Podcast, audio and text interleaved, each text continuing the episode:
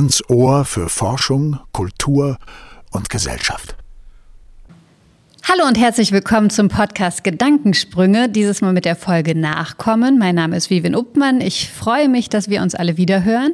Und ich schaue gerade meinen ersten Gast heute an. Das ist Mona Mattev. Sie ist Studienkoordinatorin des Studiengangs Hebammenwissenschaften an der Universität zu Lübeck. Und irgendwie liegt das Thema Nachkommen ja so richtig auf der Hand.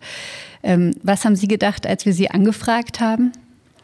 Ah, ich habe mich gefreut und auch gedacht, ja, das stimmt natürlich. Hebammenwissenschaft und Nachkommen, das passt gut zusammen. Und habe mich gefreut auf dieses Format. Ja, das klingt spannend. Und darüber quasi ähm, in den Austausch zu gehen mit ganz anderen Fachrichtungen und Hochschulen in diesem Fall dann, ja. Hm. Sie können natürlich viel über zum Beispiel Hebammenwissenschaften studieren erzählen, natürlich, weil bei Ihnen die Leute ankommen, die auch viele Fragen dazu haben. Sie können aber auch ähm, davon berichten, wie es ist, als Hebamme zu arbeiten. Sie sind selber Hebamme und haben auch selber schon Geburten erlebt. Ähm, wie war das für Sie? Eigene Geburten, meinen Sie? Ja. Ja, ja ich habe drei Kinder und ähm die tatsächlich zu Hause geboren. Ich bin mit meinem ersten Kind im Staatsexamen für Hebammen, also das war noch eine Ausbildung, 2003 habe ich Examen gemacht und bin im Examen quasi schwanger geworden in der Zeit. Kam also quasi frisch aus meiner Ausbildung mit dem Thema, wie gehe ich nun selbst ganz persönlich damit um und habe mich dann für eine Hausgeburt entschieden und habe auch die zwei weiteren Kinder zu Hause geboren und dabei ganz wunderbare Erfahrungen gemacht. Ist das was, worüber Sie auch im Studiengang manchmal sprechen? Jetzt über meine Geburten speziell nicht, aber das Thema außerklinische Geburtshilfe ist auf jeden Fall auch Teil, ähm, also beinhaltet auch das Curriculum und ist Teil des, des, Studiums und wird auch immer wieder thematisiert. Und es ist tatsächlich auch zu beobachten, dass die Studentinnen, die im Laufe des Studiums schwanger werden, davon gibt es erfahrungsgemäß einige bisher, auch die meisten äh, zu Hause ihre. Haben Sie das Gefühl, dass die Fragen der Studierenden sich geändert haben in Bezug auf Nachkommen oder Geburten? Das kann ich tatsächlich nicht beantworten. Nee, das weiß ich nicht. Also, mhm. was ich eher beobachte, ist, dass, ähm, also wie gesagt, ich habe 2003 Examen gemacht. Das ist dann jetzt ja fast 20 Jahre her. Und die Themen, die die Studierenden heute bewegen, ähneln sehr den Themen, die mich und meine damaligen mit aus, also meine Mitstreiterinnen auch bewegt haben. Also es sind ganz viel Parallelen da. Ähm, aber obwohl ja mittlerweile, wie gesagt, es ja keine Ausbildung, sondern ein Studium ist und viele Strukturen sich verändert haben und die Wissenschaft äh, sich verändert hat und neue Erkenntnisse hat und sowas alles. Aber das, was die Studierenden bewegt, ja, ähnelt halt doch sehr dem, was uns damals auch bewegt hat. Ja, das hm. Okay, also auch Themen, die bleiben. Wir hören da heute noch ein bisschen mehr drüber. Ich äh, nutze gleich die Chance und ähm, schaue einfach mal meinen anderen Gast an. Herr Professor Drew sitzt mir auch gegenüber und er ist Professor für Wirtschaftsinformatik, beschäftigt sich auch mit dem Thema KI, forscht in diesem Bereich. Und was ich auch spannend finde, ist, dass Sie viel mit GründerInnen zu tun haben, also Menschen, die wirklich dann sich dem Unternehmertum zuwenden. Ähm, sind da viele auch Unternehmerkinder dabei? Also ist das was, was man mit in die Wiege gelegt bekommt? Nee, das ist tatsächlich so, dass ich häufig äh, erlebe, dass die Studierende inspiriert werden, also durch Lehrveranstaltungen, in der Freizeit, durch Aktivitäten. Plötzlich kommt die Gründeridee.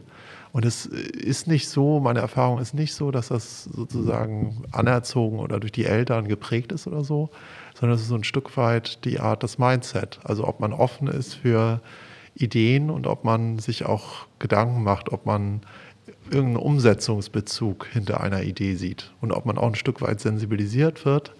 Und da sehen wir auch äh, unsere Aufgabe, dass wir als Hochschullehrer, wir haben auch an der Technischen Hochschule Lübeck den äh, Wirtschaftsingenieurwesen-Studiengang mit Schwerpunkt Entrepreneurship. Und das ist ein Schwerpunkt, dass wir versuchen, darüber zu sensibilisieren wir versuchen das auch mit dem Institut Entrepreneurship and Business Development, äh, das ich zusammen mit Kollegin Desiree Ladwig leite, zum Beispiel über Formate wie den Mittwochtreff. Das ist so ein Treff, wo Studierende mittwochs sich den, die Inhalte von Steuerberatern und so weiter, von diversen Fachleuten aus der Praxis anhören können. Das ist aber auch nicht nur rein, ich sag mal, Handwerkszeug zur Gründung, so welche Gesellschaftsform ist wichtig und so weiter, sondern auch sowas wie Kreativtechniken. Also die lernen sowas wie Design Thinking, äh, was für, wie man auf Unternehmensideen kommen kann. Und äh, um jetzt mal wieder so ein bisschen den Bogen zu Nachkommen zu spannen, aus meiner Sicht, äh, also ich bin mit sehr, sehr vielen, ich komme mit sehr, sehr, in sehr, sehr vielen Bereichen mit dem Thema Nachkommen in Berührung. Für mich ist das eben ein Punkt, dass man den Studierenden Input gibt und dass die so ein Stück weit nachkommen sind, dass sie das sozusagen das eigene, die eigenen Inhalte, die man versucht weiterzugeben, zu leben und damit ein Stück weit als Nachkommen der Inhalte, die weiterzuleben. Und das ist, glaube ich, bei meinem Beruf auch ein großer Mehrwert. Und das das ist sozusagen, das äh, motiviert einen intrinsisch auch sehr stark. Wenn man sieht, dass Studierende die Inhalte, dass die sozusagen irgendwo zünden, dass die Studierenden plötzlich Potenziale da plötzlich bei den Studierenden selbst erkannt werden, dass sie dann was völlig Neues vielleicht auch, in meinem Fall ist es IT, so IT-Bereiche plötzlich für sich kennenlernen und dadurch auch die eigenen Stärken identifizieren können. Mhm. Ich glaube, da haben Sie jemanden am Tisch gefunden, dem es vielleicht auch so geht. Ähm, wir haben eine Professorin für Flöte hier, Angela Firkins von der Musikhochschule in Lübeck, und Sie kümmern sich auch um den musikalischen Nachwuchs. Haben Sie da den gleichen, die gleiche Idee dahinter? Natürlich will man unbedingt einfach die Begeisterung weitergeben für Musik. Ähm, bei uns ist es an der Hochschule so, dass wir tatsächlich ähm, vor allem die Hochbegabten äh, direkt bei uns unterrichten, die also im Alter zwischen ja, 12, 13, 14 bis zum Studienbeginn dann bei uns an der Hochschule unterrichtet werden und auch in Kontakt mit den Studierenden kommen, also möglichst auch in den Klassen bei den Konzerten mitwirken was in beide Richtungen motivieren kann. Also einmal sehen die Studierenden, dass die Kleinen auch schon eine ganze Menge können und vielleicht auch noch mal viel frischer und unvoreingenommener an die Sache rangehen. Und umgekehrt, natürlich gucken sich bei den Älteren was ab. Ähm, das ist aber natürlich so eine spezielle Klientel. Das sind gar nicht so viele. Also wir haben jetzt immer, also maximal so 25. Im Moment sind es eher unter 20, die wir da haben. Ich kümmere mich aber auch ähm, zunehmend um die Breitenförderung. Ich finde gerade bei uns in Schleswig-Holstein äh, schlummern bestimmt ganz viele Talente, die äh, gar nicht so richtig rauskommen. Aus, gerade in den Dörfern und Kleinstädten gibt es schon überall Musikschulen und Unterricht auch viel Flötenunterricht, aber ähm, man kriegt davon gar nicht so viel mit. Deswegen ähm, versuche ich jetzt, ich organisiere zum Beispiel jetzt im September einen großen norddeutschen Querflötentag.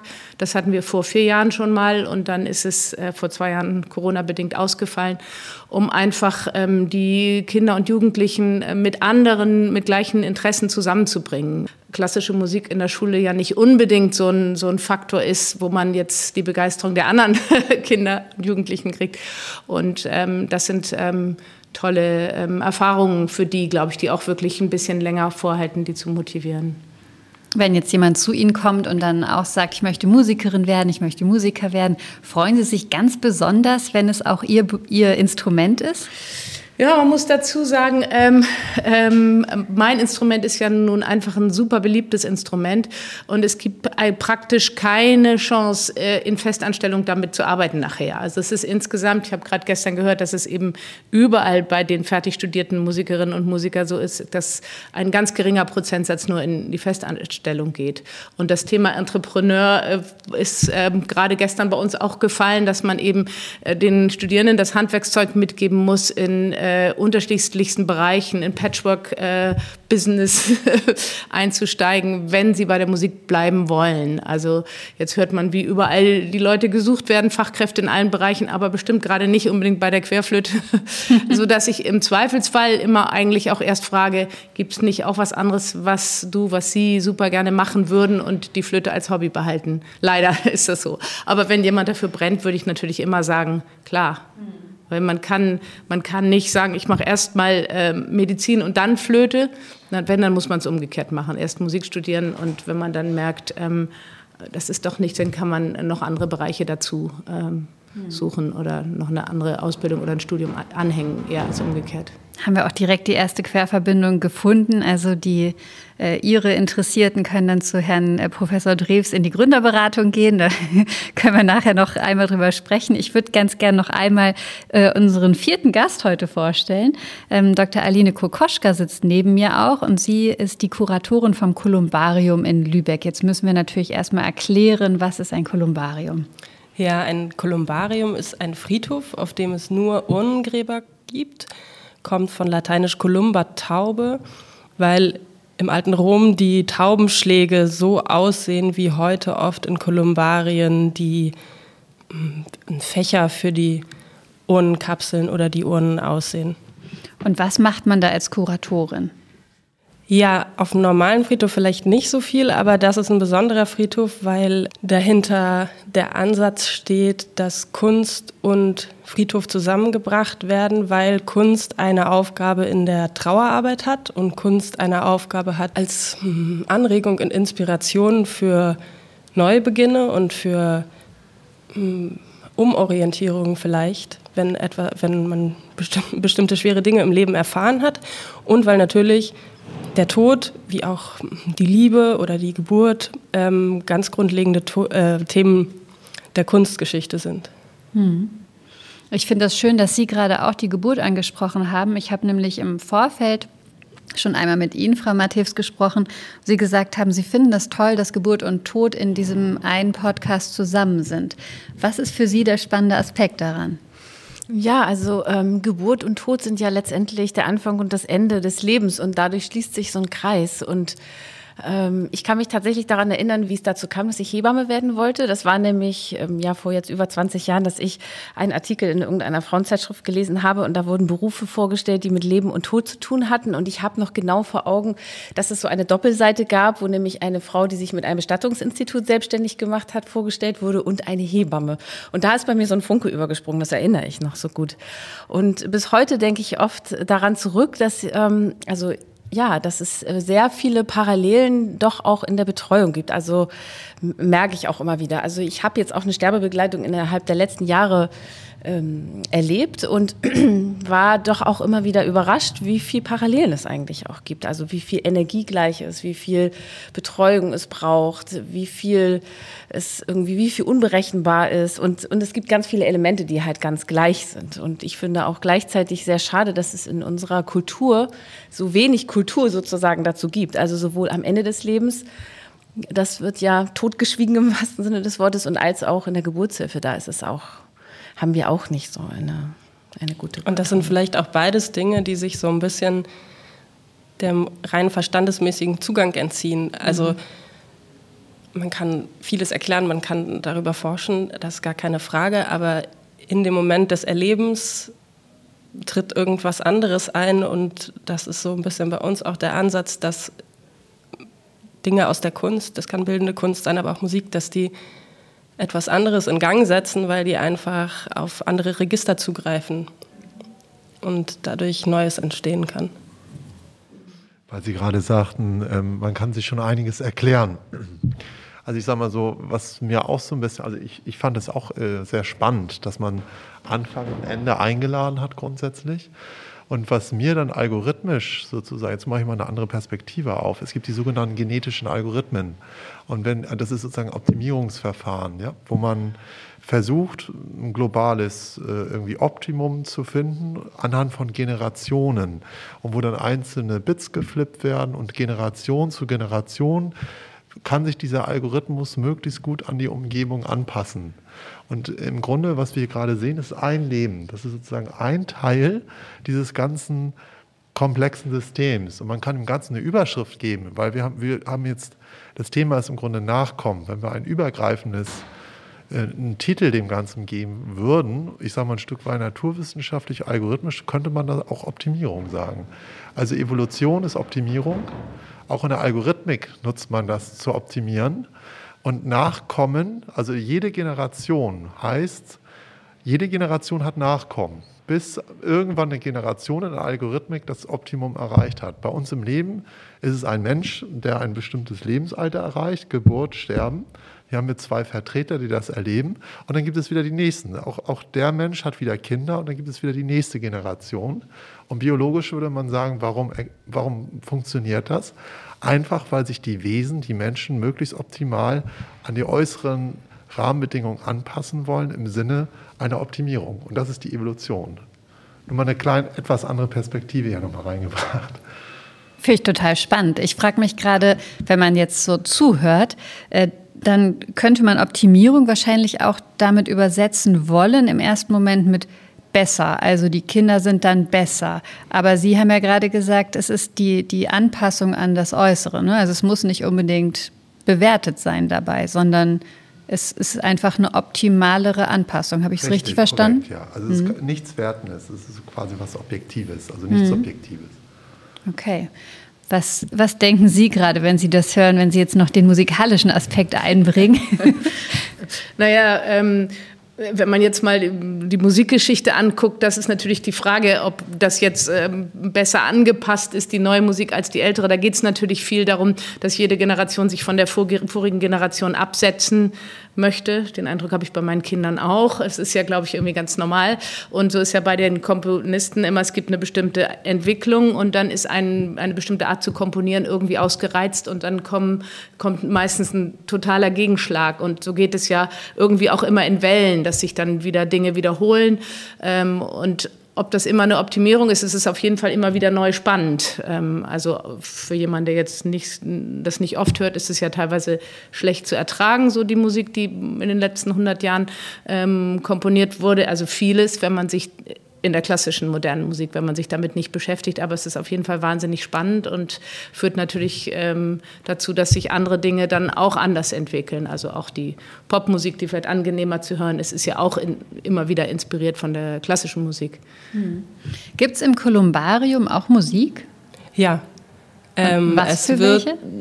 Ja, also da wir noch nicht eröffnet haben, gibt es das Programm noch nicht, aber in diesem Gebäude gibt es eine, eine Halle, die wurde er, erzeugt im Grunde, indem man zwei Zwischenetagen teilweise entfernt hat und dann richtig einfach einen sehr hohen Raum hat mit einer guten Akustik. Und ähm, dort gibt es nicht nur Trauerfeiern, sondern auch Kulturveranstaltungen. Dazu gehört auch Musik. Und ja, das, also es wird sicherlich ein Schwerpunkt auf klassischer Musik liegen weil zum Beispiel Dinge, die sagten, die sind schwer zu hören, also weil es, ähm, weil es Dinge gibt, die schwer vielleicht zu hören sind und es von unserer Seite ja die Notwendigkeit gibt, dafür zu sorgen, dass insgesamt so ein Rahmen gegeben ist, der, wie soll man das jetzt sagen, niemand, denn das, es soll in die Tiefe gehen, aber es darf nicht, nicht niemanden vor den Kopf stoßen oder es darf nicht zu sehr anecken. Verstören, ja, verstö ja.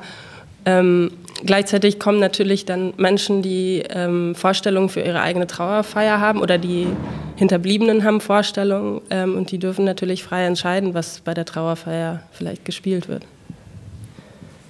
Sind das dann immer öffentliche Trauerfeiern? Also ist das so geplant? Nee, die Trauerfeiern sind so, wie, wie das von, den, von der Trauergemeinde gewünscht ist. Aber es gibt ein besonderes Instrument, äh, das jetzt aus dem Lübecker Theater zu uns gewandert ist und das ist eine Celesta, die mhm. kennen Sie bestimmt. Ja. Und äh, alle, alle ähm, jüngeren Besucher, die jetzt kommen und Führungen mitmachen, ähm, wissen sofort, dass es das Instrument ist, was bei Harry Potter eingesetzt wird. Also mir war das nicht bekannt, aber es ist wie ein Glockenspiel, das aber angeschlagen wird mit einer Hammertechnik wie ein Klavier. Ja, ja. Jetzt kann ich es mir auch direkt vorstellen.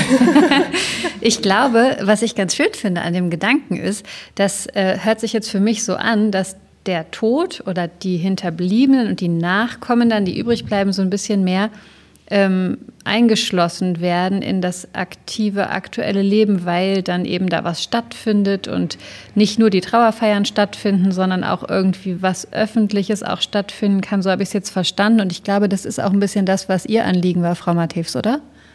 Bezogen auf Geburtshilfe, meinen Sie? Ja, und generell das Leben und Tod oder Geburt und Tod so ein bisschen mehr Einzug finden in das gesellschaftliche Leben, habe ich jetzt so mitgenommen.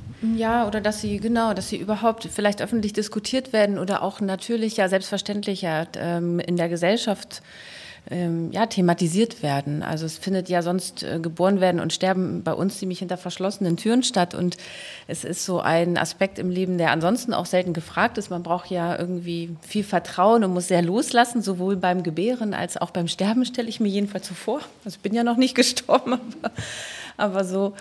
Ähm, Und es wäre eigentlich schön, es gäbe da eine größere Kultur, das einfach selbstverständlich mit ins Leben einfließen zu lassen. Und äh, jetzt stelle ich, ich höre jetzt auch zum ersten Mal in diesem Zusammenhang von Ihrem Projekt, aber das klingt äh, für mich auch so, als wäre das ja in diesem Fall so, dass, dass es quasi ja ein, auch mit Freude und mit Kunst und mit Öffentlichkeit der Tod sozusagen in Verbindung steht. Ja, genau, das ist, die, das ist ein Grundgedanke, also dieses Thema ja, aus dieser dunklen Ecke zu holen und auch nicht mehr angstbesetzt, äh, also einen Raum zu schaffen, der, der die Angst nimmt und das angstfreie darüber reden ermöglicht, aber auch rein räumlich, also dieses Gebäude ist an der Untertrave äh, in Lübeck, also auf der Altstadtinsel und das heißt ziemlich im Zentrum. Da gehen ganz viele Passanten, Touristen lang. Man sieht dieses Gebäude einfach.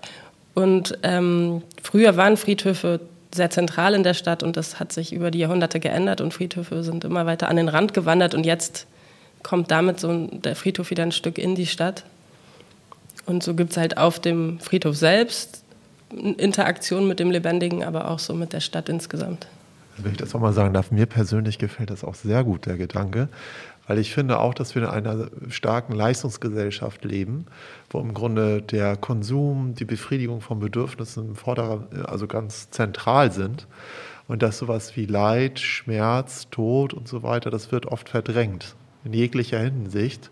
Und dementsprechend werden auch die Gesellschaftsteile, die davon betroffen sind, auch oft vernachlässigt vielerlei Hinsicht. Deswegen muss ich mal von meiner Seite mal so bewerten sagen, ich finde, das ist eine sehr gute Arbeit, die Sie da leisten. Also zumindest gesellschaftlich. Wenn man das noch ein bisschen mehr in den Fokus bringen würde, das finde ich sehr. Das, das freut mich sehr, das zu hören, weil das, ich glaube, das geht, weiß nämlich noch über den Tod auch hinaus, weil also der Tod ist halt ein Abschied und wir haben aber ganz viele Abschiede in unserem Leben und die Abschiede werden ja generell nicht so begangen wie die Anfänge. Also ja, nein, bei Liebeskummer oder so vielleicht schon, aber oft habe ich den Eindruck, dass, dass, uns so Techniken fehlen, um Dinge zu beenden. Rituale überhaupt. Ja. Oder? Also das gilt im Grunde, es gibt, fehlt auch in unserer Gesellschaft das Ritual fürs Wochenbett oder, oder sagen wir mal die Kultur auch besser vielleicht. Gibt es ja andere Kulturen, die das ganz anders leben und so. Ne? Das ist bei uns das wäre auch mal meine Frage. Äh, haben Sie Erfahrung, wie es in anderen Kulturkreisen ist? Weil das ist ja ganz stark von der Kultur abhängig. Also wie man mit Sterben, wie man mit Geburt umgeht. Nicht, nicht umfassend. Also, also ich weiß zum Beispiel, dass ähm, in unserem Nachbarland Polen zum Allerheiligen, ich hoffe, dass ich jetzt fall, äh, nicht falsch liege, zum Beispiel die Leute alle auf den Friedhof gehen und Kerzen aufstellen. Und also für diesen einen Tag, so wie auch in Mexiko, in Dias de, Dia de los Muertos oder so, der Tod plötzlich ganz präsent sein. Das ist bei uns darf. im Prinzip ja am Toten Sonntag auch so. Also es ist natürlich mehr wahrscheinlich doch eher eine christliche Sache, ne? dass man da, aber das kenne ich von unserer Familie auch, dass man am Toten Sonntag geht man zum Friedhof und bringt da Blumen hin. Und, äh, aber ich habe das immer als was sehr Trauriges ja, genau. und, und vor allem irgendwie so eine Veranstaltung der alten Leute, die so selber schon quasi an der Schwelle stehen, erlebt. Und im grauen November mit gebeugtem Haupt gehen alle zum Friedhof ja, und sind ganz traurig. Ich glaube, in Mexiko ist es irgendwie eine, auch ein Fest des Lebens und bunt und mit Lachen und Picknick. So. Ja, aber aller so. Seelen ist ja auch am, am 1. November. Ja, Deswegen ja, ja, ist auch, ja, glaube ich. Aber das, also ich weiß nur, ich war viel im Nahen Osten früher und da ist, ist das Haus der Familie, die jemanden verloren hat, äh, steht offen. Und dann über Tage kommen die Nachbarn und verabschieden sich. Das ist sicherlich für die, die gerade trauern, auch nicht leicht. Also aus meiner Erfahrung würde ich sagen, ich hätte da nicht so viel Kontakt mit mir nicht ganz vertrauten Menschen haben wollen, aber trotzdem hat das, ist das ja auch eine Art, es öffentlich zu machen oder sichtbar. Ne? Man sieht, das ist das Haus, da, da, in dem gerade jemand verstorben ist und da gehen die Leute ein und aus und da wird man vielleicht leiser oder bringt etwas vorbei oder so und das ist ja bei uns auch nicht, also allein die Sichtbarkeit, die Sichtbarkeit. fehlt ja schon. Jetzt durch Corona nochmal. Nur durch Corona so. nochmal mehr und, und mit der Geburt ja genauso gut. Es gibt dann die Störche, die. Ja, oder so eine hängen, Wäscheleine an der Tür, genauso. Ja. Ja. Ja, das sind dann so Symbole, an denen das deutlich wird. Aber ja, aber es gibt trotzdem nicht so richtig eine Rituale, würde ich mal so sagen. Also es gibt vielleicht ja so bestimmte Symbole oder ein Geschenkritus oder sowas. Aber keine tiefergründige Kultur auch oder keine Wertschätzung vielleicht oder kein, kein Raum, der wirklich dafür gegeben. Hat sich das ein Stück weit verändert, so aus, ihrem, von, aus Ihrer Perspektive, so über die letzten Jahrzehnte? Waren Rituale, waren die sozusagen stärker? Ich denke mal so, wenn man mal religiös sieht, christlich, wird das vermutlich ja der Fall sein, dass ich glaube, äh, nicht Kirchenangehörige sind schon, also nicht in der Mehrzahl, aber werden immer mehr. Und das, ich sage mal, ein Stück weit das materialistische, kapitalistische und so weiter, nach meinem Empfinden, tritt immer mehr in den Vordergrund. Wie ist so Ihre Erfahrung? Also genau, das, das denke ich auch, dass man umso weniger religiös die Gesellschaft lebt, umso weniger Rituale gibt es, die nicht kommerziell sind. Also es gibt ja meinetwegen vielleicht auch den amerikanischen Babyschauer jetzt oder sowas. Das macht man ja, wenn man schwanger äh, wird und irgendwie, aber das hat ja mehr was mit Kommerz zu tun, sage ich jetzt mal, oder mit Darstellung vielleicht auch und Instagram-Bildern oder sowas. Das ist nicht wirklich ein Ritual. Das ersetzt jetzt nicht einen Gang wie am Toten Sonntag, wie Sie es gerade beschrieben haben oder so. Das ist jetzt ja noch wieder am anderen Ende des Lebens dann. Und ähm, klar, die Taufe war ja sonst natürlich so der Punkt. Jetzt habe ich schon manchmal gehört von Familien, die eben auch gern Paten haben möchte, aber eben nicht kirchlich, die dann irgendwie ein Fest machen und sagen so, ihr seid jetzt die Paten. Also man hat wohl schon klar das Bedürfnis, ähm, Paten sind ja was Tolles äh, und das hat also selbst also mein Vater war, war, Pastor, aber in meiner Familie, da lächeln wir immer ein bisschen drüber, du bist, hast jetzt das Patenamt, du musst jetzt für die religiöse Erziehung dieses Kindes. Aber dass man eben jemanden hat, der ein spezieller Ansprechpartner ist, das ist natürlich für die Kinder was ganz Tolles. Also auch gerade bei uns sind das teilweise dann die, die echten Tanten und Onkel gewesen, aber wenn mehrere Geschwister da sind, dann ist das eben die spezielle Tante für mich. Und von daher ist, ist das sicher schön, wenn man statt der Taufe da so sowas sich einfallen lässt, um, um solche Bezugspersonen ähm, zu haben. Ich bin tatsächlich am Samstag eingeladen zu der Konfirmation, wenn man so will. Es ist, ist eben keine Konfirmation, kein kirchliches Ritual, aber der Sohn meiner Freundin, da bin ich quasi Patentante, aber nicht im kirchlichen Sinne, sondern da gab es schon mal, als er noch ganz klein war, ein, ein Fest und jetzt gibt es das nochmal anstelle der Konfirmation, genau wie Sie es gerade beschrieben haben. Ja. Wir sind gerade so ein bisschen bei dem Thema Tradition und Halt für Nachkommen gelandet. Vorhin kam einmal das Thema Angst auf. Das würde ich noch einmal gern auffassen äh, oder wieder ja, zurückholen. Gerade in Bezug aufs Gründen kommt mir das gerade in den Sinn, weil es ja hier auch, vielleicht können Sie mir das bestätigen, ähm, Herr Drews, dass es in Deutschland nicht so eine richtige Scheiterkultur gibt für Menschen mit Ideen. Ne? Das ist richtig. Und äh, auch das Risikoverhalten oder wie man mit Risiko umgeht, das Risikomanagement, das ist auch eher kulturell, denke ich eher, dass die Gründer da zurückhaltender sind. Also die machen sich Gedanken über ihre eigene Vita, über, über soziale Absicherung und so weiter, äh, ob die Familie später abgesichert ist und so weiter. Nachvollziehbare Gedanken. Das scheint bei uns tatsächlich kulturell so ein bisschen, ich sag mal so, dieses Bedenkentum im internationalen Vergleich ein bisschen ausgeprägter zu sein. Der, die Zielgruppe bei uns, das sind die Studierenden. Das, das heißt, die liegen so zwischen vielleicht 20 bis 40, 45 maximal. Also ich sag mal zwischen 20 und 30, wenn die familiäre Bindung noch nicht so da ist oder so, dann sieht man schon, dass eher Risikobereitschaft da ist. Aber nachvollziehbar, je höher das Alter ist, desto größer dann auch die Ängste tatsächlich, weil dann ja damit auch wieder das Risiko verbunden ist, nicht in, den, in, den, in das Angestelltenverhältnis einfach wieder kommen zu können, wenn eine Gründung scheitert. Und wie Sie ja auch richtig sagen, wir leben in einer Gesellschaft, wo das Scheitern als Gründer auch eher gesellschaftlich nicht anerkannt ist oder wo man da tatsächlich auch so einen kleinen Knick im, im Lebenslauf haben kann dadurch. Das ist in anderen Ländern anders. Das ist einfach so. Und ändert sich das nicht vielleicht? Ja, also man, man äh, sieht es ja auch schon so bei den Angestellten. Das ist heutzutage auch so, dass früher war es äh, so, wenn, äh, wenn ein Bewerber eine Bewerberin, wenn die einen Lebenslauf hatte, wo sie, sag mal, so zwei, drei Arbeitgeber hatte und mindestens vielleicht fünf, sechs Jahre bei einem dann angestellt war, sowas war damals ja gern gesehen, dass man sagt hat, okay, das ist irgendwie so eine Stetigkeit, der ist nicht sprunghaft, der, die ist nicht sprunghaft. Das hat sich ein bisschen geändert und ich würde sagen, auch dass das ein ähnliches Verhalten sieht man tatsächlich auch glücklicherweise im, im Gründergeschehen. Also das ist tatsächlich so, das sogenannte Entrepreneurial Mindset, Das wird auch gerne, das ist so ein Buzzword wie so vieles, auch wie KI und so weiter, aber das wird so gerne auch von Unternehmen dann genutzt, weil die sagen, Gründer, die haben das Mindset, die sind in der Lage, mit Risiken umzugehen, die sind auch in der Lage, selbstständig, wirklich selbstständig zu agieren. Und es gibt heutzutage Unternehmen, die so ein Skillset suchen.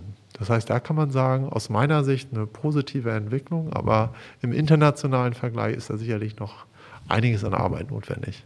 Aber das Thema Entrepreneurial Mindset, das ist auch etwas, was wir so ein Stück weit auch an der Hochschule noch stärker verankern wollen, über Lehre und so weiter dass die, dass die Studierenden diese Fähigkeiten erwerben. Das, das heißt, so typisch, da gibt es so ein, eine ganze Handvoll von Fähigkeiten, die man da so typisch dem zurechnet. Das ist eben schnelle um, also Umsetzungsstärke, Zielorientierung, Risikobereitschaft, aber auch im positiven Sinne natürlich keine Leichtsinnigkeit, aber auch äh, die Fähigkeit zu haben, Verantwortung zu übernehmen für sich und auch für potenzielle Mitarbeiter. Und das ist ein ganzer Satz, den man typischerweise als Unternehmer hat. Und das ist auch das interessante Thema beim Unternehmertum.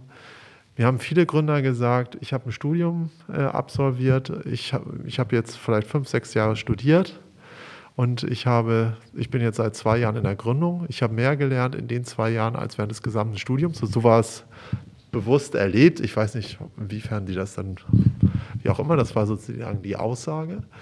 Und das ist eben der Punkt. Ich glaube einfach, Gründung fordert an sehr, ist sehr, sehr facettenreich, fordert den Gründer, die Gründerin an vielen, aus, aus vielen Perspektiven. Und ja, entsprechend, das ist auch sozusagen meine Motivation, da aktiv zu werden, die Studierenden weiter zu sensibilisieren. Spannend, was Sie gerade gesagt haben, finde ich alle positiven Eigenschaften, die Sie genannt haben, die man als Gründerin ähm, gut brauchen kann, die kann man auch für die Geburt gut brauchen. würde ich sagen. Inwiefern? Ich würde dann, ja, also Verantwortung übernehmen, Risikobereitschaft. Ich würde aber auch noch ganz groß Vertrauen, brauche es auch ganz viel. Ja, und all die Dinge, die Sie gerade noch aufgezählt haben, ich kann die jetzt gerade gar nicht so gut wiederholen. Aber ich habe bei jedem gedacht, ja, ja, gut, das kann aber man in der Geburtshilfe auch gebrauchen. Ich bin ja auch noch Eltern, also Vater, ne? Also, mhm. äh, und ähm, Elternteil. Und das ist genauso, wie Sie sagen, im Grunde Teil dieses Verantwortung für jemand anders zu übernehmen. Also auch, sag mal, so diese Parallele zwischen Elternteil und Führungskraft. Das ist gar nicht so weit hergeholt an mancher Stelle. Ne? Ja. Genau, ja, ja. muss ich das sagen? Ich glaube, genau. da gibt es eine Schnittmenge. Ja, gibt es, denke ich auch auf jeden bei Fall. Bei uns ist es natürlich genau das Gleiche, auch das, was wir gerade thematisieren. Bei uns ist es doch so, dass erstaunlicherweise eben noch die meisten ins Studium reingehen mit diesem, ich übe jetzt ganz brav und dann kriege ich eine Orchesterstelle, obwohl jeder weiß, statistisch wird es nicht so sein. Und dass man die natürlich ein bisschen pushen muss und äh, darauf hinweisen, dass sie eben nachher, müssen sie eben gucken, hier spiele ich ein bisschen, da unterrichte ich ein bisschen und da mache ich ganz was anderes. Ähm, und das ist aber genau das, was Sie auch sagen, dass das eben äh, ganz wichtig ist, dieses, diese Risikobereitschaft, wenn man in diesen Beruf geht. Also wenn man jetzt sagt, ich möchte lieber ähm, einen sicheren Job, dann soll man eben dann doch Grundschullehramt studieren oder, oder keine Ahnung, Klempner werden vielleicht. Äh. Im Pflegedienst. Aber die, da, ich glaube, es gibt noch eine Parallele, dass ähm, sowohl in Musik und Kunst ähm, als auch im Unternehmerinnenbereich und bei dem Elternsein so eine Bindung zu, zu einer, ich weiß dann gar nicht, wie es, also man kann ja auch sagen, Projektkind wird dann ja auch oft, äh, wird, dieses Vokabular äh, übernommen, dass man, das Kind hat einen Arbeitstitel, wenn es noch im Bauch ist und so. Und umgekehrt ist es ja so, dass wenn man so ein eigenes Projekt hat und groß, groß zieht, dass es auch so wie das eigene Baby ist und so eine ganz enge Bindung besteht und deshalb ja auch, glaube ich, diese, also ich musste in der Vorbereitung an Nachkommen ganz viel darüber nachdenken, dass die Nachkommen ja auch immer ganz schwer belastet sind. Also die, die, müssen einer Erwartung nachkommen und das tun sie nicht immer und das ist ja gerade bei diesen Unternehmerdynastien sicherlich so. Und ähm, Lübeck und auch das Kolumbium die Eiche ist so eng verbunden mit der Familie Mann und da so ganz exemplarisch ja die Eltern furchtbar enttäuscht, also sowohl in den Buddenbrooks als auch in der Familie Mann selbst, einfach weil sie nicht das gemacht haben, was eigentlich von ihnen erwartet wurde. Und es ist Wunderbares dabei rausgekommen. Also man hätte es nicht anders machen sollen. Und äh, ja, da ist vielleicht auch, dem, das könnte man noch hinzufügen, um das auch nochmal aufzuwerten und zu sagen, dass wenn jemand so viel, ich sage jetzt einfach mal Liebe und Fürsorge einer Sache widmet, dann hat er sicherlich auch die Kraft und die Ideen und alles, was man braucht, um das zum Erfolg zu führen. Ja, ich fand auch den Vergleich, ich weiß nicht, ob ich es ganz richtig verstanden habe, als Sie sprachen von dem Baby oder dem Nachwuchs. Äh, oft UnternehmerInnen, äh, die, ähm, die, die betrachten auch ihre Unternehmen selbst als ihr Baby oder ihr Kind und haben quasi so eine emotionale Bindung und können auch sehr schwer loslassen. Das sieht man auch oft, man spricht ja auch vom Mikromanagement wenn, wenn äh, geschäftsführende Gesellschafter, dann nachher auch typische mittelständische Unternehmen, die können nicht loslassen. Die, die quasi wie so ein fürsorglicher Eltern, äh, Elternteil, so ein Elternteil, ein fürsorgliches, das das Kind nicht loslassen kann. Und was dann überall Mikromanagement, überall mitentscheiden muss, aus Furcht, dass es dem, dem Kind sozusagen Unternehmen was zustoßen könnte oder so. Also da sind auch einige Parallelen, weil, woran nichts, wir sind alle Menschen vermutlich werden auch Instinkte wach, die eigentlich für was ganz anderes bestimmt sind, nämlich für die Nachkommen, für die Kinder. Und dann projiziert das Hirn das wahrscheinlich auf, auf das Unternehmen oder irgend sowas wird es wahrscheinlich sein. Ne? Ich ich glaube aber, jetzt kommt mir gerade, wo Sie sprechen, auch der Gedanke, was es eben doch unterscheidet. Also unsere beiden Themen, jetzt bei Tod und Geburt, meine ich, ist nämlich, dass da ja im Vergleich zum Management, denke ich mal, die Kontrolle eben nicht mehr da, da ist, dass es so eine Art Kontrollverlust auch braucht. Also einen physiologischen Kontrollverlust, sage ich mal, dazu gehört ja zu einer Geburt dazu. Oder man muss sich den Naturgewalten anvertrauen, sowohl beim Sterben, denke ich, so stelle ich es mir jedenfalls vor, oder so habe ich es auch erlebt und so erlebe ich es auch bei Geburten. Und das ist für die Menschen und für die Frauen im Besonderen auch besonders schwer, wohingegen im Management man natürlich bestenfalls alles unter Kontrolle hat und irgendwie lenkt. Also bei der Musik stelle ich es mir wieder noch anders vor. Das können Sie besser sagen. Das ist wahrscheinlich eine Mischform vielleicht, oder? Ja, ich habe tatsächlich jetzt mehr über die Studierenden nachgedacht, die ich betreue, wo man natürlich, also die kommen natürlich und können schon ganz viel, wenn die eine Aufnahmeprüfung bei uns bestehen. Und dann hat man so eine Idee, wo kann das hinführen? Ich habe jetzt, meistens schicke ich die nach vier Jahren woanders hin, damit sie eben nicht nur irgendwie mich kopieren, sondern mehr Anregungen kriegen und dass man dann irgendwie so eine Idee hat, wo könnte das hinführen. Und es sind natürlich ganz irgendwie auch elterliche Gefühle, die man da oder oder also ne, es ist ja eine ganz enge eins zu eins Betreuung und ähm, und dann manchmal entwickelt sich so, manchmal geht es viel besser, als man denkt und manchmal stößt man natürlich auch an die Grenzen. Und das war eigentlich mehr das, woran ich äh, jetzt äh, so gedacht habe. Auch, auch mit dem Loslassen können, was ähm, mir nicht so schwer fällt, äh, obwohl das dann natürlich, wenn die dann woanders hingehen für den Master und kriegen dann die Stelle und ein anderer Lehrer kriegt die Lorbeeren, weiß man trotzdem, man hat irgendwie die Basis gelegt. Ähm Na, und ich stelle mir gerade so vor, dass in der Musik oder auch in der Kunst, so wie das ja zu Ihrem Projekt gehört, äh, das so ist, dass man einerseits natürlich mit sehr viel Disziplin und Management, nenne ich es mal, und Üben irgendwie ein gutes Resultat bekommt, aber auch mit dem Loslassen und Vertrauen in diese Kunst und eben in die Musik. Also so ist meine Vorstellung. Ich kann Absolut, ja, spielen, natürlich, aber. natürlich. Aber ich glaube so, der Kontrollverlust unter der Geburt ist noch eine ja, andere Dimension, als, als, der auf der Bühne stattfinden sollte. Also das wäre die Hingabe des leicht. Oder dem Komponisten. Ja, das ist vielleicht dann, wenn man wirklich, das stelle ich mir so vor, wenn man ähm, so im Jazz improvisiert und wirklich so total loslässt. Ne? Bei uns ist doch schon eigentlich immer noch so, dass man noch ziemlich da sein sollte, damit ja, ja, man auch dem Komponisten irgendwie gerecht sind. Wir sind ja doch einfach eher Wiedergeber als jetzt, ähm, also das ist vielleicht bei Komponisten, bei Künstlern denke ich mir auch noch anders, dass man einfach doch ähm, noch mehr Freiräume hat. Vielleicht ist das Wort Kontrollverlust auch gar nicht das, was ich meine, sondern eher Hingabe. Ja. So das, also das ich fand das Fall. Wort gar nicht schlecht im anderen Kontext, weil aus meiner Sicht gesellschaftlich ist es so, dass, dass, dass Kontrolle über das eigene Gewicht, über irgendwas, die App für Gewichtsabnahme, für Sport, Quantifizierung, Zahlen, wir brauchen Zahlen, müssen uns messen. Also dieses Thema Kontrolle und Angst vor Kontrollverlust ist, glaube ich, sehr stark, weil wir alle in einem, jetzt komme ich wieder zu dem Begriff Optimierung, ein Stück weit im Optimierungswahn sind. Und das könnte vielleicht auch ein Stück weit Ängste auch wieder vor dem Tod oder auch vor der Geburt oder was einen erwartet. Was ist, wenn mein Kind behindert ist? Wie gehe ich da? Wie, das, da habe ich ja gar keine Kontrolle. Da kann ich meine App ja gar nicht nutzen, sozusagen ein bisschen scherzhaft. Ja. Dass das das doch ein bisschen verstärkt. Ne? Ja, auf jeden Fall. Also genau das macht die Geburt schwer. Und deswegen gibt es Pränataldiagnostik in diesem Ausmaß, genau. wie wir sie erleben genau. und so weiter. Genau. Und das steht auch, also ich glaube, das macht den Frauen oder der Gesellschaft das auch schwer, das äh, Kinder kriegen, sage ich mal. Ja. Das ist ein reines gesellschaftliches Phänomen. Also das ist sozusagen nichts Festes, das ist kein Naturgesetz. Darüber muss man sich mal bewusst sein. Aber kann es nicht sein, mein Gefühl, so wenn ich meine Kinder beobachte, dass es ein bisschen weniger wird, ein bisschen Also, dass die, die totale Höchstphase dessen ist, so muss ich aussehen und so muss mein Leben sein und so muss mein Partner sein. Bin ich dazu optimistisch oder habe ich da, äh, es ist ja immer, wen man gerade so kennt an Jugendlichen, aber ich habe das Gefühl, dass meine Studierenden ein bisschen lockerer sind als die vor zehn Jahren vielleicht, ein bisschen mehr, mehr so, ich mache mein Ding und du machst dein Ding und nicht, ich erfülle eine bestimmte Norm. Also es kann ja auch nicht immer also so weitergehen. Nach meiner Wahrnehmung ist das die eigene Optimierung. Also ich glaube, es geht nicht, sich gesellschaftlichen Zwängen zu, zu unterwerfen, sondern meine Wahrnehmung ist, vielleicht auch wegen der äh, Religion, äh, dieser Abkehr von der Religion, dass äh, so eine ganz starke Bedürfnisbefriedigung ist und damit auch die Grundmotivation ist, dass man versucht, sein Leben zu optimieren. Also das, das nehme ich so sehr stark wahr. Und daraus folgt dann, ich darf nicht krank werden, ich muss Kontrolle über mein Leben haben, damit es für mich ein Stück weit sinnstiftend ist. Weil ich glaube, viele sowas wie vielleicht Leben nach dem Tod oder irgendwelche religiösen Aspekte treten bei vielen Menschen in den Hintergrund heutzutage. So empfinde ich das. Das ist sowas wie Reisen, Feiern, Genießen, der Genuss, die Sinnlichkeit sehr im Vordergrund. Und um das, und das so interpretiere ich das, versucht man dann eben zu optimieren. Und das kann man optimieren, wenn man Kontrolle über etwas hat.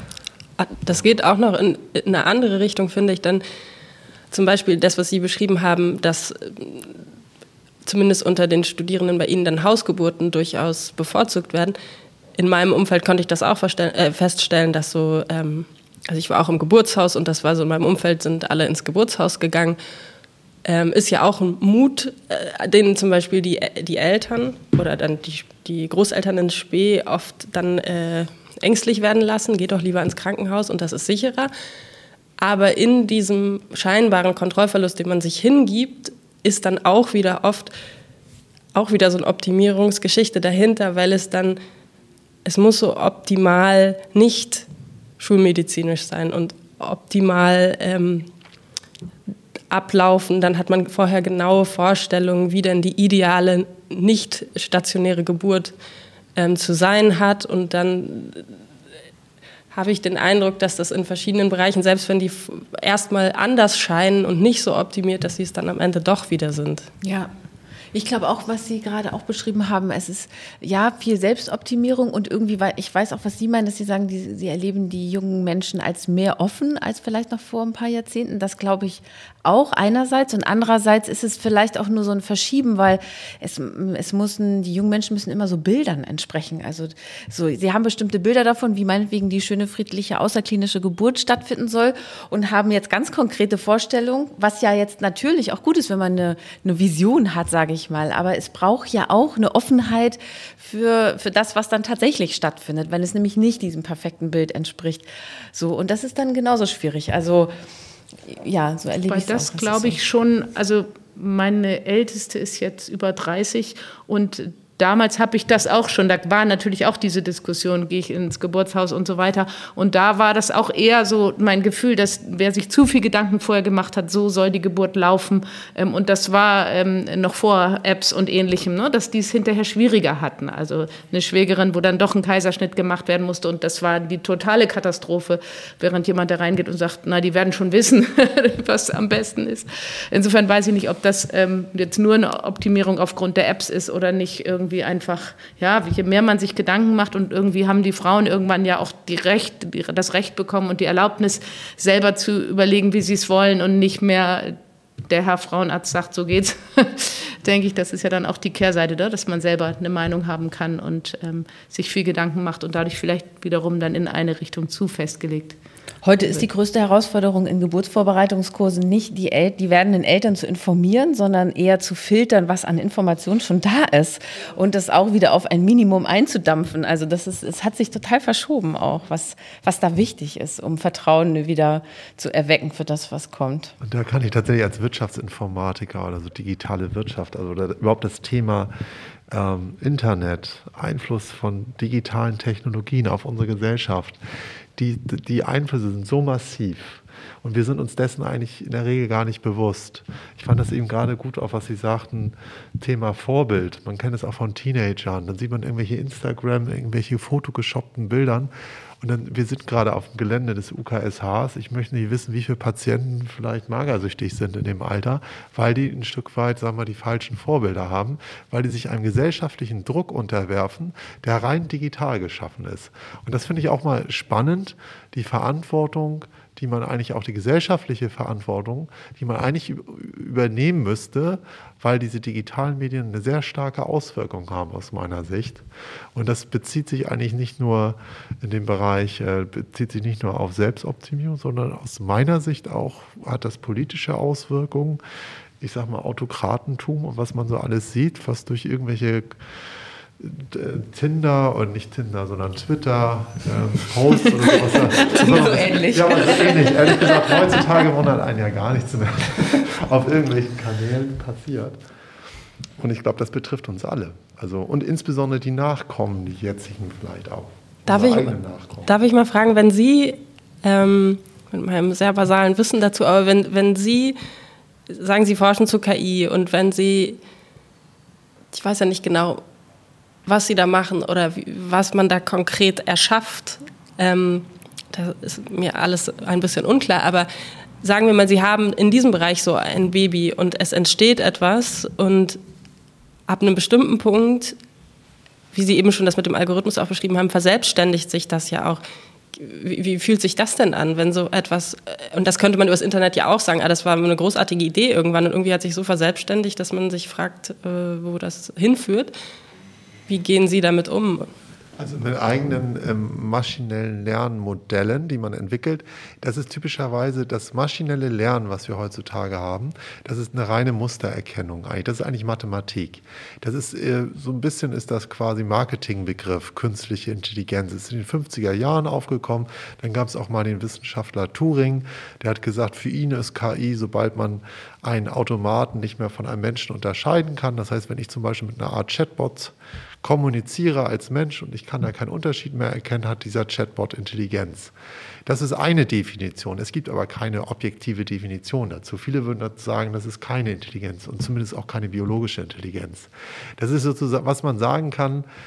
KI, wie wir sie heute kennen, ist reine Mathematik, hat auch nichts mit biologischer Intelligenz zu tun. Und von, von daher, es hat eine hohe Komplexität. Es gibt zum Beispiel dieses neuronale Netz GPT-3 äh, von, ähm, von OpenAI. Das ist ein das ist wirklich ein, ein Netz, das hat Milliarden von Freiheitsgraden und das ist, das ist vor ein paar Jahren rausgekommen. Und das kann Ihnen zum Beispiel Programmiercode generieren. Also quasi wie so ein Programmierer. Das wurde mit extrem vielen Trainingsdaten gefüttert und ist typischerweise für Textgenerierung da. Das hat natürlich schon eine extreme Komplexität erreicht. Aber ich glaube jetzt nicht, dass, also in dem Sinne ist es aber anders als die Biologie, weil, sich, weil es sich nicht in dem Sinne aus sich selbst heraus ändert. Das ist, es muss trainiert werden. Das wurde trainiert mit massenhaft Daten und dann wird es auf irgendwas angewandt. Es ist aber nicht so etwas wie ein biologisches System, was sich selbst fortpflanzt, was sich selbst verändert. Sowas, da forscht man dran vielleicht, aber da sind wir noch lange nicht. Und diese Entwicklungs- Muster, würde ich sagen, sind die, die sind die einfach so exponentiell oder, oder gibt es auch diese Wellenform? Weil ich denke, das ist ja in der, wie, wie man zum Beispiel ein Instrument lernt, wie man überhaupt Dinge lernt, hat auf diese Wellenbewegung oder eben auch, dachte ich, dieses, ähm, die eine Generation, was Sie vorhin sagten, die eine Generation setzt sich von der anderen ab, aber gegen Lebensende lässt sich ja oft dann wieder eine Aussöhnung oder eine Angleichung feststellen. Also ist, würde man das da auch erkennen oder ist das wirklich ganz von der Grundlogik so verschieden? Äh, das ist tatsächlich so. Es gibt ein, weil Sie gerade sagen, die Entwicklung, es gibt das sogenannte Moore'sche Law. Das ist so ein Gesetz, was sagt, es gibt eine exponentielle Zunahme der Rechenleistung. Das hat man beim maschinellen Lernen äh, festgestellt. Man hat ungefähr 2005 die Grafikkarten genommen. So, und diese Grafikkarten haben dazu geführt, dass man zu einer drastischen äh, Rechenpower Nutzung plötzlich, die, die nutzen konnte sozusagen. Sehr, sehr, eine sehr hohe Rechenleistung, was vorher unvorstellbar war. Und ein Stück weit ist die Entwicklung von unserer heutigen KI gekoppelt an die Rechenleistung. Und wenn wir, ich sag mal, vielleicht irgendwann mal Richtung Quantencomputer denken oder irgendwas, die eigentlich eher für Kryptographie ausgelegt sind, nicht unbedingt für KI.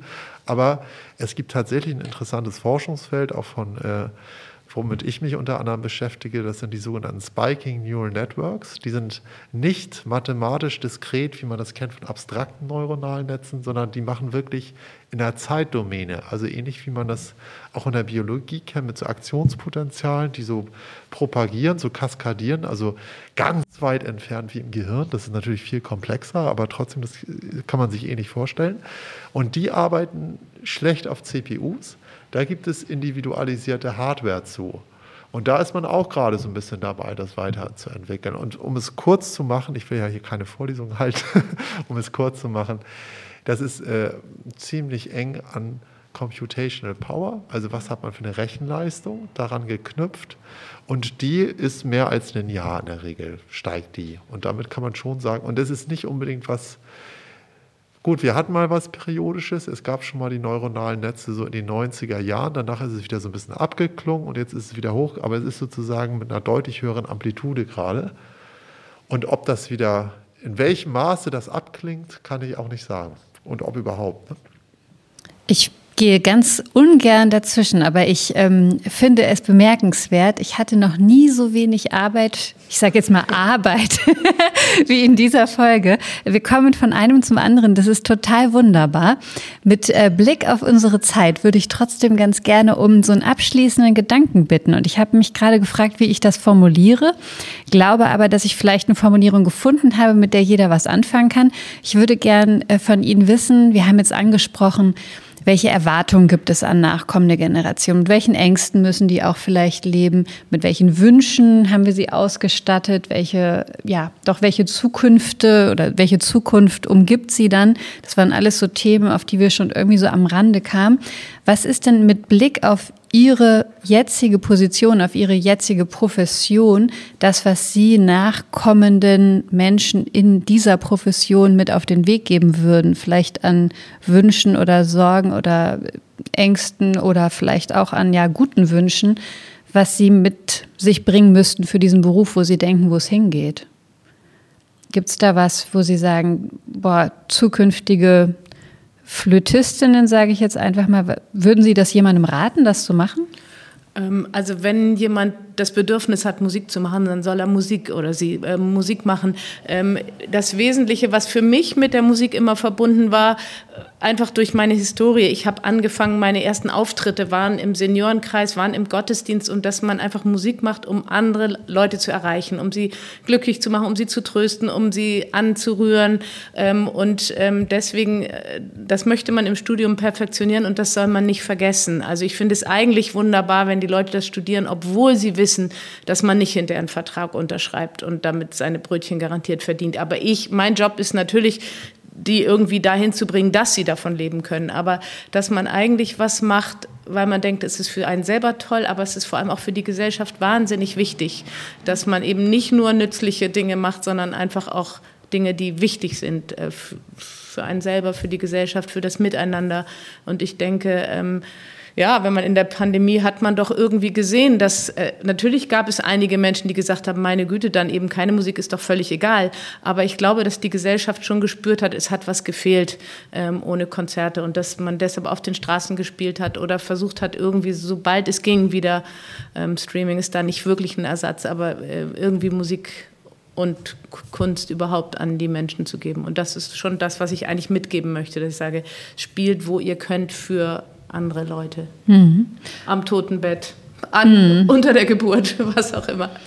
Und ähm, wenn Sie jetzt so aus, einen Ausblick geben auf ähm, auch vielleicht Beerdigungen oder Abschiede, was würden Sie sich wünschen? Ja, schwierig. Ähm Dass sie freudiger sein sollen? Oder? Mm, also ich kann da jetzt ich kann eigentlich, würde ich, äh, antworte ich eher persönlich mhm. als auf meine Arbeitsstelle ja. bezogen. Aber da würde ich sagen, ich würde mir wünschen, dass das Reden nicht aufhört, weil ich so den Eindruck habe, es gibt so einen kleinen Peak um den Todesfall, wo viel gesprochen wird.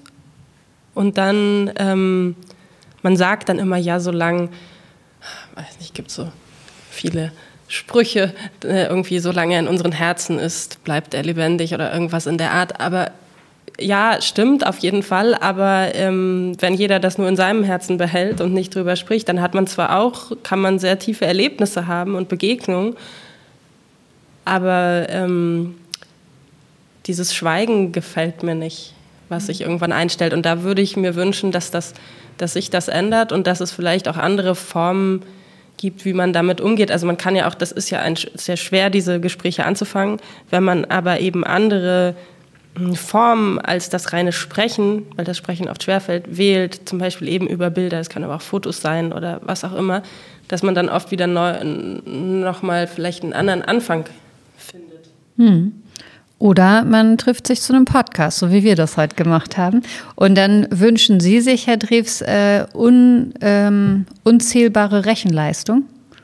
Ja, also vor allem auch, das ist ähnlich hier wie bei der Gesprächskollegin hier, ähm, Leidenschaft, vielleicht für die Musik bei Ihnen. Für mich wäre es die Leidenschaft für das Fach. Und das möchte ich, das, also ich habe selbst eine Begeisterung für mein Fach und versuche das auch zu transportieren.